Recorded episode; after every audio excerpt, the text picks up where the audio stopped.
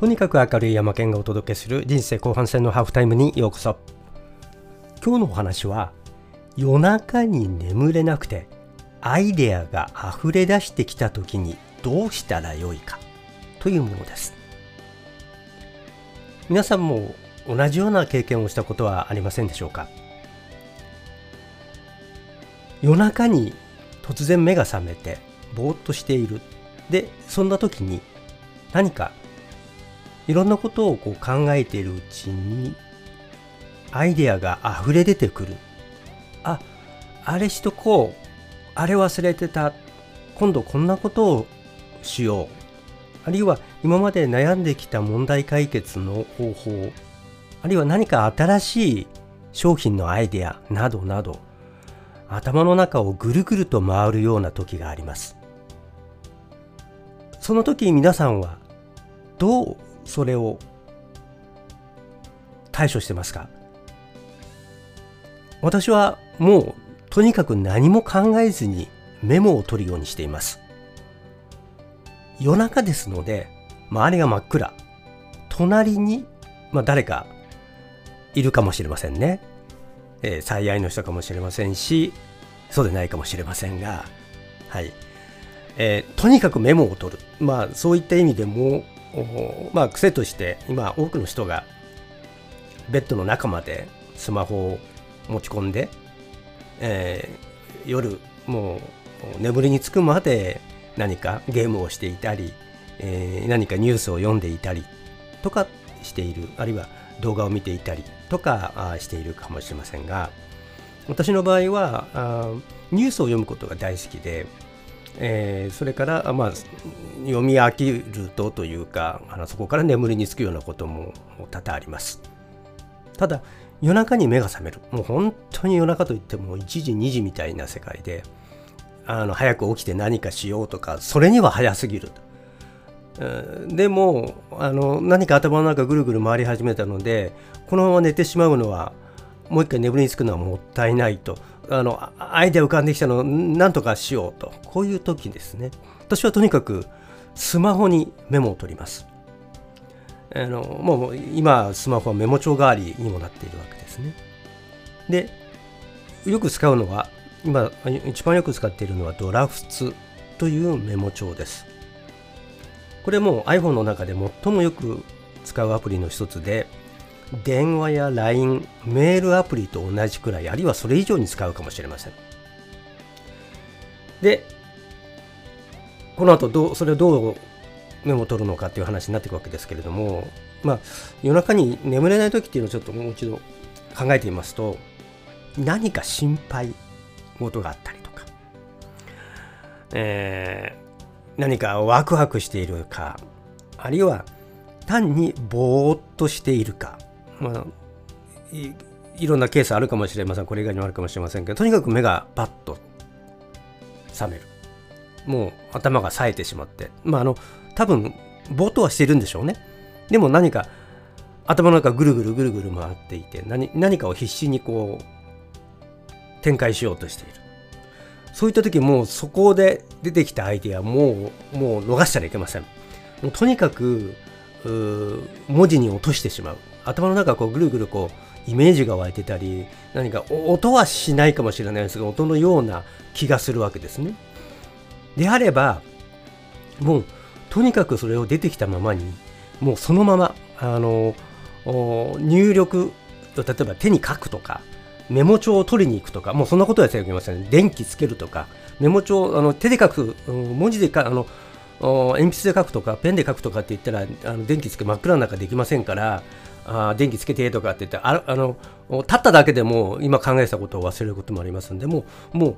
うもうそのままスマホを取ってパッと立ち上げてパッとそのまま入力したいわけです。もう何も考えずに、今考えたことを忘れないうちに、もう一旦忘れてしまったらもう二度と思い出せないことってたくさんありますよね。もう大変です。重要なアイデアで一生変えるかもしれないようなアイデアが浮かんできたかもしれないわけですので、ですので、とにかく何にも邪魔されずに、とにかくアイデア浮かんだままに入力していきたい。じゃあどうするか。二通りあると思います。私の場合は二通りあります。一つはフリック入力という方法もう一つが音声入力ですこのさっきのドラフツっていうやつはアプリ立ち上げると新規で立ち上がってきてもうすぐに入力ができる状態で立ち上がってきますでもこれとっても重要なんですねワンタップ次の瞬間にもう入力できる。でその時にフリック入力できる状態で立ち上がってきます。まあ最初このフリック入力特に隣に人が寝てるとか起こしは大変ですからね、えー、そういう場合にはもうフリック入力しかない。選択2択あるうちのもうこれ1択しかないわけですね。でまあ、フリック入力はスマホ入力の私の第一候補ですけれどもいろんなものありますよね、えー、キーボード入力もあればガラケー入力っていうんですかこう何回もあの文字を10個ぐらい出てきたやつをこう何回か叩いていくとその候補の文字が出てくるっていうやつですけれどフリック入力であればあの、まあ、皆さんよくご存知でもう使ってる方もう一度聞く必要ないと思うかもしれないんですけれどもちょっともう一度私の説明聞いてください。えー、あ行から和行までこうずらっとこう並んでるわけですね。10個ぐらい並んでいてで、えー、そこのところの例えばあ行であれば「青」を長押しすると上下左右に4つ候補が出てきて「あ」の次「い」「う」「え」「お」というふうに「えー、い」が左側「う」が上「えー、え」が右側「お」が下とこ出るわけですね。で、えー、そ出てきた選択肢のところに指を離さずに移してもらえればその文字が選択できると。で何かいくつか組み合わさると何かの漢字の候補になってその候補の下に、えー、とその上かキーボードの上のところに出てきた候補をタップするとそこに確定として入力されるとこういうことですよね。でこの方法なんですけれどもまあ何も考えずにさっさかさっさかこうそれがあのまあ指動かさずにこうフリックって言って左右上下にこう「あ」なら「あ」を押した後にポンとこう跳ねるようにすればあその、選択した文字が入力されるということですけれどもこれをもう考えずにできるようになるまで、まあ、最初はあの長押ししてこう選んでとかってやっててもしょうがないんですけれどもだんだん慣れてくるともうさっさかさっさかあのできるようになります。どんどん入力のスピード上がってきます。でこれにですねちょっと工夫をするともっと楽になります。どういうことかというと辞書登録ですね。あの、まあ、辞書登録ちょっとここではまた詳しくお話はしませんがあの iPhone であれ Android であれぜひあのネット検索などをして辞書登録の方法を覚えていただきたいんですが私の場合よくあの最初はですねあの入力日本語入力として、えー、Google を使っていたんですけれどもその次に ATOC に移って今は Apple に戻っていますなんで Apple にしたかっていうと最近音声入力を多く使うようになってきてまあ文字入力でも同じなんですがあの何か短縮したものを登録しておきたいんですね。例えば特殊文字もそうですし、あの方法出てきて何回も何回もこう順繰りしていかないと出てこないっていうのは困りますんでよく使うフレーズ例えばああるいはキーボードで入力しづらい長いようなフレーズっていうものは辞書登録しておきます例えば私の場合、メールを書いたりするときには必ず、こんにちは、本の棚の大山です。とかというような言い方します。あるいは、こんにちは、大山です。みたいな言い方するんですけれども、それは辞書登録をひらがなで、こん、こんにちはのこんってに、えー、キーボード入力すると、候補として、こんにちは、本の棚大山ですっていうのがポンで出てきて、それをタップすれば入力ができるみたいな。例えば、それ以外にもアルファベット入力しなくちゃいけない文字であるとかいちいちアルファベットに切り替えてキーボード入力したりとかっていうのは大変なあの時間かかってしまいますんで、えー、例えばインスタペーパーという英語を入力したい Google という英語を入力したいまああの人気のあるキーワードであれば大抵あのすぐに交互に上がってきますけれどもなかなか上がってこないようなものはあのそれの読みの最初の2文字ぐらいに登録してしまうんですね。インスタペーパーでしたらインスタとか、ああるいは、うん、何でしょうかね。あのパラっていう言葉があります。PARA って言葉がありますけれど、これをあのキーボード入力するのは大変ですので、あのスマホで。だだったら、あパーかあるいはパーラっていうふうにひらがな入力すると候補に PARA っていうあのなんていうんですか？あのアルファベットがポンとこ出てきたり候補として出てきたりというのはとっても便利です。あるいは記号ですね。あの右矢印を「や」のところに入れてみたり対応させてみたりコロンのところ「こ」って入れると小文字のコロンとスペース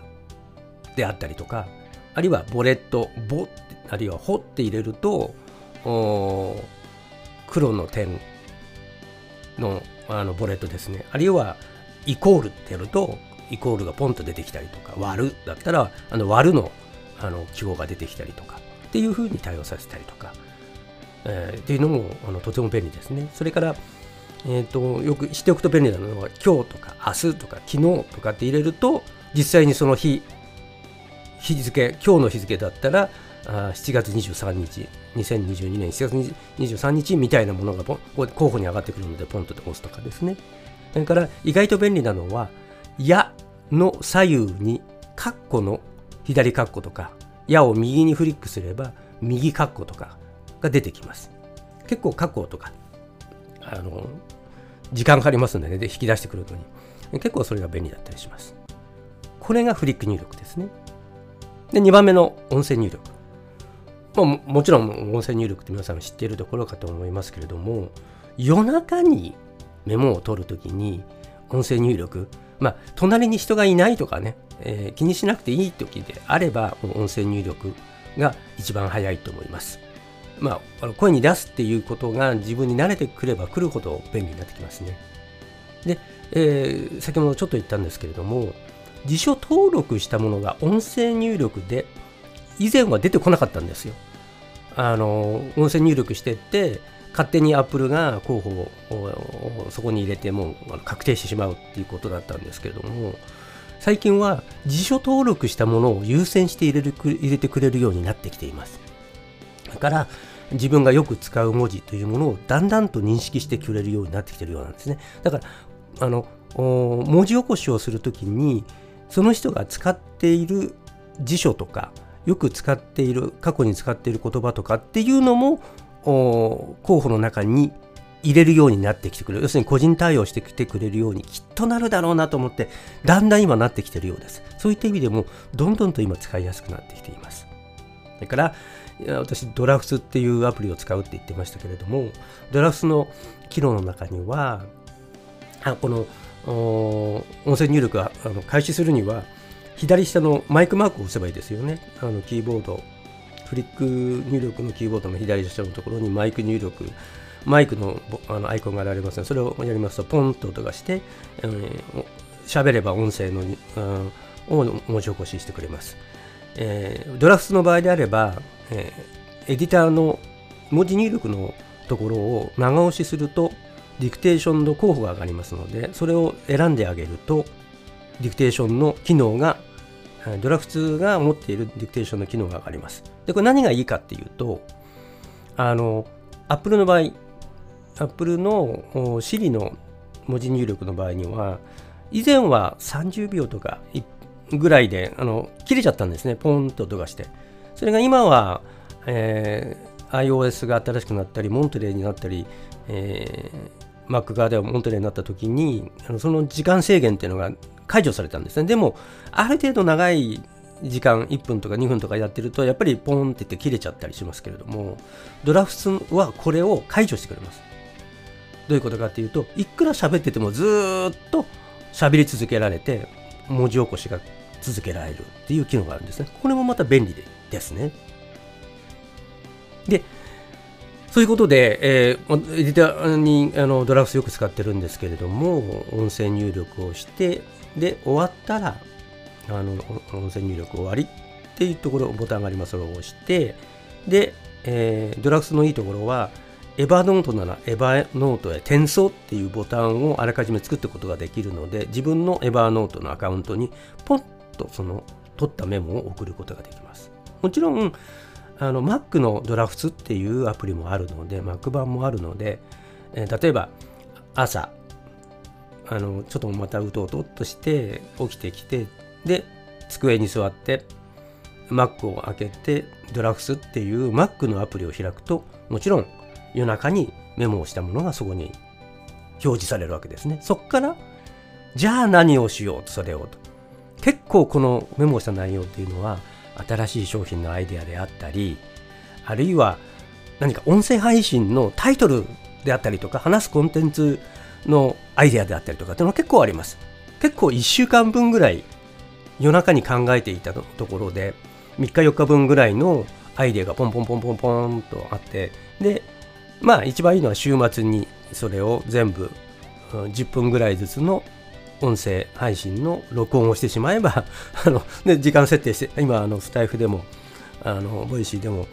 あの、時間設定して何月何日何時何分に配信って入れておけますので、その音声ファイルをアップロードすればいいだけの話なわけですね。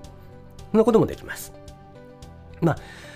いずれにしましても、あの、夜中にもうアイデアが溢れ返ってきたという時には、もうそれを逃さず忘れないうちにメモを取る。でその時にスマホで手元に置いたスマホでもうガンガンと打ち込む。フリック入力でもいいですし音声入力でもいいですしでそれを忘れずにエヴァノートに送るとかあるいはあ Mac の